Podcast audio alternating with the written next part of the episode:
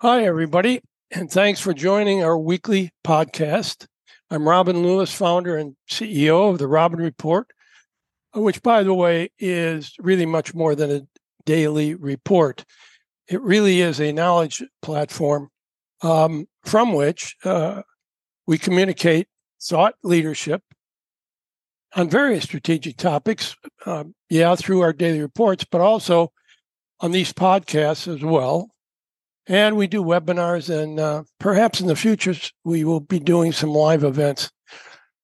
And along with Shelley Kohan, my weekly podcast partner, and by the way, she's also a professor at Fashion Institute of Technology. Um, and so, Shelley and I welcome you to our conversation on the topic of marketing's future with AI there's that buzzy couple letters, which is the hottest topic in the world today. Anyway, I'm thrilled, you know, to, to have someone with us today who is who's an AI enthusiast and not just an enthusiast. Uh, she uh, has held several impressive roles as a CMO, uh, formerly at Amazon, Ring, Red Bull, Vans, Apple and AT&T. Uh, Lindsey Scheftic has left that big corporate world and started her own business. And the CMO sidekick is the name of it. Uh, and it's a, it is a support system for senior marketing leaders. And this industry has a lot of them, and seniors the operative word. Um, a system uh, an on-demand uh, CMO, if you will. That is what uh, Lindsey does, kind of like as a third party for these big companies who really need an education.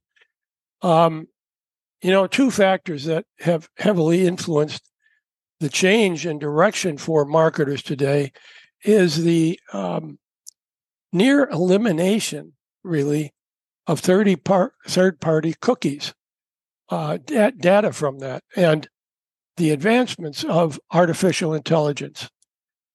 The advertising ecosystem today is not what it was in the past, and traditional marketing tools are essentially out the window. And I will add one more major influence, which is the velocity to which all of this is happening. It's it's absolutely uh, incredible. And I would also add that because of these dynamics, many of the old and older CMOs, and particularly those working in old world legacy brands and retailers, um, either resigned because they just could not understand the new tools and how to use them, uh, since legacy advertising and marketing really has been flipped on its head, or they have been asked to leave. So, welcome, Lindsey. Um, we're really glad to have you. And thank you. and you know, I think you're you're in a great space today for what you do. So, you know, let's start by uh, you're telling us how you got to where you are today, and more about um, you know your passion on AI and marketing. And by and by the way, having just said about the pre-digital world and old CMOs having to scramble to catch up to the new world or leave it, I have to believe there is a major need among CMOs to hear from you. So get us started here, Lindsey. Absolutely. Thank you. Thanks so much for having me. I'm really excited to be here today. Um, you know, I think I've kind of chosen in my career to go places and I kind of like to say I've kind of read the tea leaves, right, of what was coming and what was next. So when I was first coming out of college, it was websites and digital. And, mm. you know, I remember going to work at my first ad agency and I was kind of the youngest person in the agency. And they're like, oh, websites, oh, you can do all of that. So I was like, okay, I will do all of that. And that kind of led to the next role and to the next role. And I think even, um, you know, midway in my career, if you would have asked me, oh, Lindsey, you know, would you know so much about social media or work in social media? And I would have gone, ugh, yeah, social media. that is like the drudge of advertising and marketing. I don't want to work in that. Um, but I wow. think when, you know, I started to see that's where the industry was going, that's where money was going, that's where like strategy, active marketing strategy was being developed. That was really exciting for me. It's probably yeah. why I've bounced a bit to some some different places, but just wanting to kind of be on the cutting edge and wanting to learn as much as I can about you know the future and or what's in the near future what's the what feels like the future that's here right now which is ai um, part of me uh, leaving amazon and ring to start my own thing is just this natural curiosity for what's happening in the marketplace and not having enough time to really be able to look into it and talk to different vendors and talk to different technologists and learn about the technology. And so, you know, I've been spending a lot of time meeting with different AI companies, uh, getting in AI Slack channels and talking to lots of startups about their technology and helping kind of advise them on, you know, how how they could be helping marketers, how they could help position themselves, and then also taking that technology and all these amazing people that I'm meeting and recommending them to other people and other companies for how they can just get really resourceful um, with uh, with how they're using AI in their daily business. Yeah. Wow. So you know, with that kind of a career path, you certainly occupy a incredibly much needed space, and and you obviously see um, the old CMO jobs that, that you know their description of their jobs absolutely disappearing, right? Or or is the CMO's position reporting to the chief technology officer instead of the CEO? I think that the CMO roles are evolving. You know, I I would say I I do not think that the CMOs will report into the CTOs. Well, hopefully not. Um, I think that would be a disaster, to be honest. Mm. Uh, maybe the CTO should report into the CMO. Maybe that would be a better structure. yeah. Um, you know, I think oftentimes you're now you're seeing lots of CMOs reporting up to CROs, or you're kind of seeing those roles yeah. combined. That's a lot of what I've been seeing in the marketplace. I've seen a couple of CROs that have also taken on the title of CMO, which is pretty interesting. Mm but I think that um, I think that that traditional CMO role is is is definitely changing. I think CMOs are being asked to do more than traditional marketing. I think in terms of data and analytics and measurement and solving larger business problems that maybe CMOs were kind of kept in a box or on the sidelines. They're now kind of the curtain is being opened up more mm. um, in terms of technology and allowing allowing right we have to be we have to be allowed into conversations sometimes across different businesses but allowing to weigh in in different areas and help guide the technology um, of you know of a business lindsey i love your analogy about opening up the curtain i think that's a great you. analogy and i think it's true and of course i am so thrilled to have you here with us today and uh, you and I were recently at a conference together, the Zeta Live in New York City. And I really thought that John Sculley's point about how it's not AI intelligence that we should be thinking about, but intelligence overall, that really resonated with me because, of course, Sculley knows a thing or two about technology and thing. consumerism. yeah, just a thing or two. Yeah, a thing or two. For our audience, I'm sure our whole audience knows this, but he headed up PepsiCo and Apple, of course, in his former lives. But the importance is that all of us are not just focusing only on AI intelligence, but how can we synthesize all the data from all the different analytics that we're kind of pulling together? It's a tall task for sure, but what are your thoughts about this topic? Yeah, I mean, I agree. I think that, you know, there's so many different sources of data and analytics as a marketer coming through your pipeline. You have things that are site side, you have um, things that are coming from your vendors, you have the analysis that's coming from your media agency.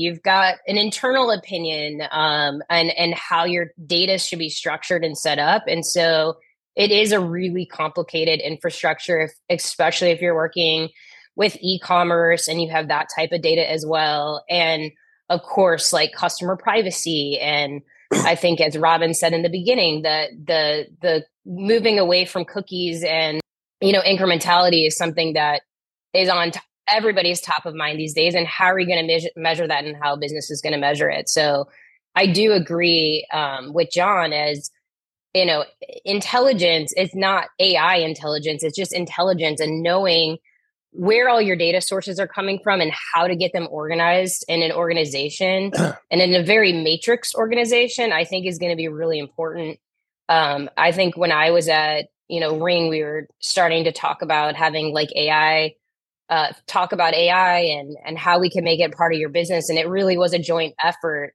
uh, like you said across the cto across the cmo and you know other places of our business well you know Lindsey, the world today is so complex. I mean, I remember when I was working for one of the biggest ad agencies, and that was many, many years ago, obviously, probably half a century anyway. Yeah, I mean, it was very linear. I mean, you know, you did creative work for TV or magazines and blah, blah, blah. And there wasn't really a lot of data that was being thrown at these agencies and the traditional kind of marketing uh, CMOs of the time way back then, which was 1970s and 1980s. Anyway, uh, it sounds you wonderful, actually. Well, know? I know. I, I, was a, I was a part of the Mad Men, really. And and the best part of that, of course, were the three martini lunches. anyway, now I know why everyone wanted to go to work five days a week, right? Yeah, That's right. Exactly. But you know, getting getting back to the more serious issue here, again, there as you as you say, there's nobody better than John Sculley, uh, emphasizing that point. You know about it's not just AI intelligence, but really about the whole uh, ecosystem of integrating all sources of intelligence. You know, Shelley, as you quoted him in your Forbes article covering uh, Zeta. So, you know, the future of marketing involves using AI tools and other intelligence sources to drive deeper loyalty, higher personalization, and of course, ultimately more revenue, right? Also, the part the part that amazing me, quote unquote, is the pace at which marketing is changing. How can brands and retailers keep up? You know, Shelley and I are always talking about the CEO role, CEO changing, but I think the CMO role is up for even more dynamic changes. And with the continuous growth of AI, it's only going to get faster and faster and faster. And I've seen over the past couple years, and uh, these uh, retailers go unnamed, but big retailers, their CMOs have left because they just can't get caught up with the technology and the whole business about integrating all of this data, which they never hadn't been used to. So, you know, what what should executives be thinking about, and how can marketers keep up with with the speed to which data and real time analytics are coming back? How to act at a rapid pace? Can you fill us in a little bit, Lindsey?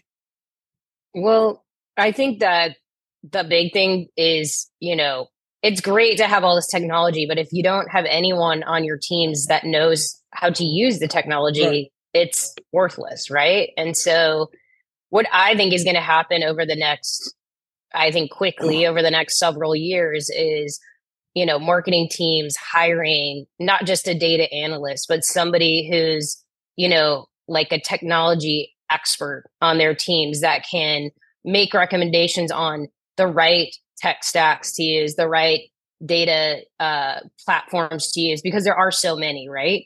Yeah. Um, so I think that's going to be a key hire over the next, you know, year, two, three. Is not just, you know, I think uh, as as AI has come into the marketing world, people are talking about it like on the creative side or replacing creatives, which I don't I don't necessarily think is is going to be the actuality of what happens. I actually think that where the the the AI and the data technology needs to be implemented is through the marketing teams and probably needs to be adopted more quickly than you know, going to the creative side, like if you can get if you can get a technology to you know you know it's not about like reducing headcount for me it's reducing the time of your employees spent doing mundane or stupid things mm. that you're that an AI could do in two seconds. Like, why wouldn't you look yep. to implement that into your teams? Right? Like everyone's all, everyone's saying, "Oh, we're gonna replace the copywriters." Like, well, you're not gonna replace the copywriters. You're just gonna you're just gonna have AI do the copywriting stuff that's stupid that your teams don't need to waste their time doing. Right. And then you're going to free up their time to do more strategic initiatives. So I really think that's going to be the key to keeping up mm-hmm. at, in this rapid pace is hiring experts that really understand the technology and how to implement that into your teams to get more out of your resources and more out of your headcount. Wow, I love that. And that is so true. We're always like, oh, reducing headcount, reducing headcount. No, we're freeing them up so they can do more great things for the company, right? Yeah. Exactly. Exactly. So, this whole speed or velocity, as you say, Robin, has just really exponentially increased in the past three years. So, we went from five years ago, we were worried about latency issues. How long is it going to take for the web page to load? How how to make the mobile app intuitive? How can we load content at the speed to which users were actually consuming data? To three years ago, at the height of the pandemic, it became critical that data was synchronized. And our mindset went from, wow, we should really get omni-channel to work to, oh my God, if we don't get omni-channel to work, we won't be here post-pandemic. And, right. you know, sadly, that's exactly what happened to some brands. Yep. They couldn't keep up and, you know, they got left behind. But back to this marketing and the speed of content consumption, you know, pr- production of marketing material has gone from like three months to three minutes, which right, which I think can be like a positive thing because you're able to swiftly react to consumer preferences and you can be able to adapt to real time marketplace environmental factors. That was me putting on my little professor hat, but um. Lindsey, what's the impact of this highly curated, personalized content developed at warp speed? Are there any cautionary tales here?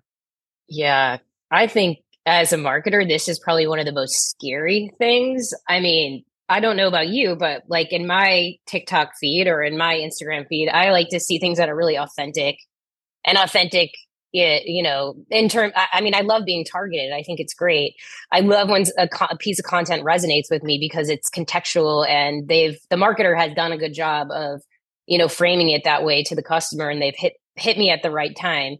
You know, I think that I I do think there's a line though. I think that I think there's something to say for maybe I'll be a a, a non-traditional traditionalist, but like I do think that there is a humanizing factor to creative that isn't going to go away.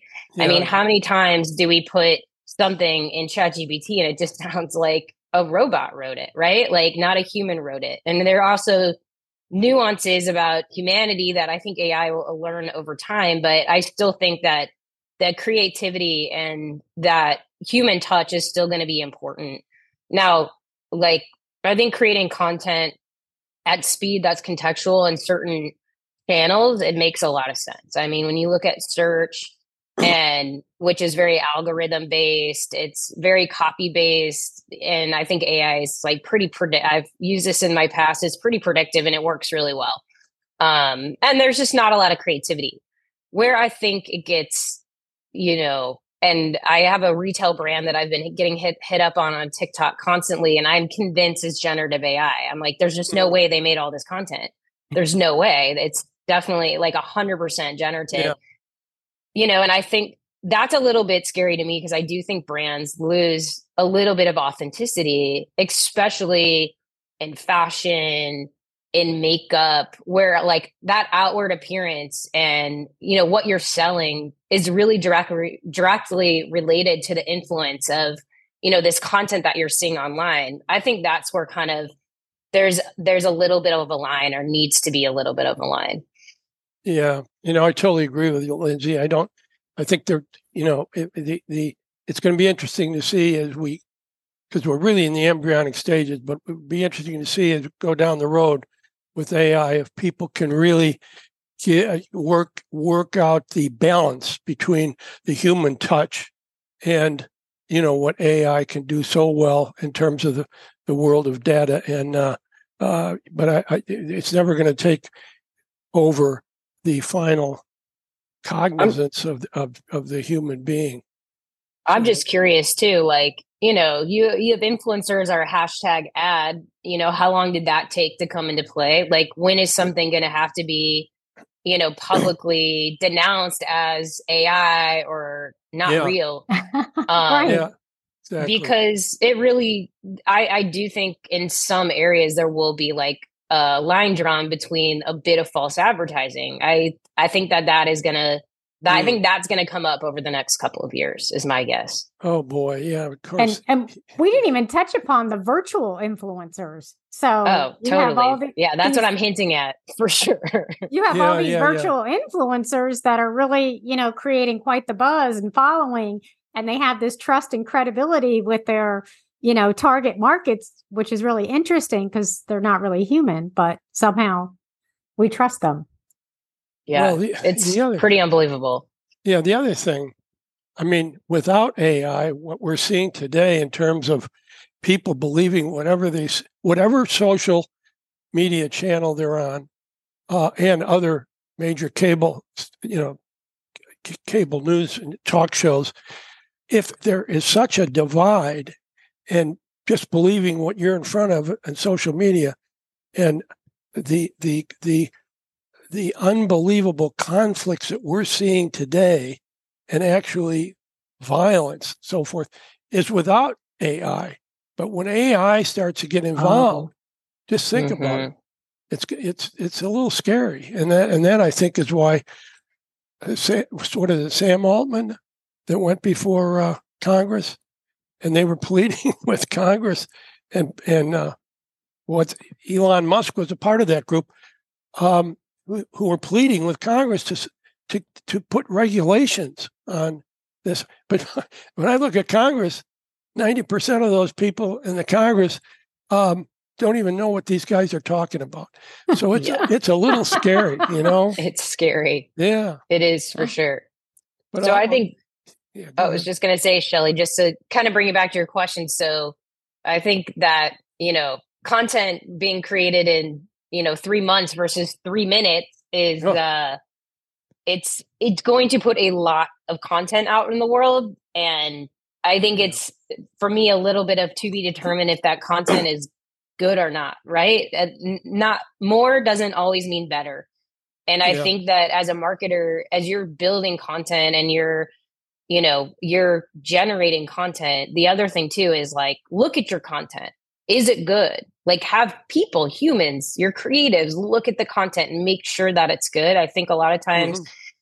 I've seen, you know, you see something and you know someone generated with ChatGPT because they didn't proofread it. And so I think that that's going to be really important with putting all this tons of content out is to really make sure it's good, make sure it's still resonating with your audience and it still feels authentic to your brand.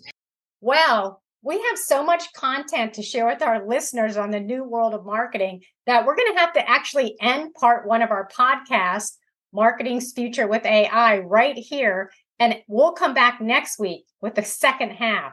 Lindsey, I have to say, you have been a wealth of information for sure.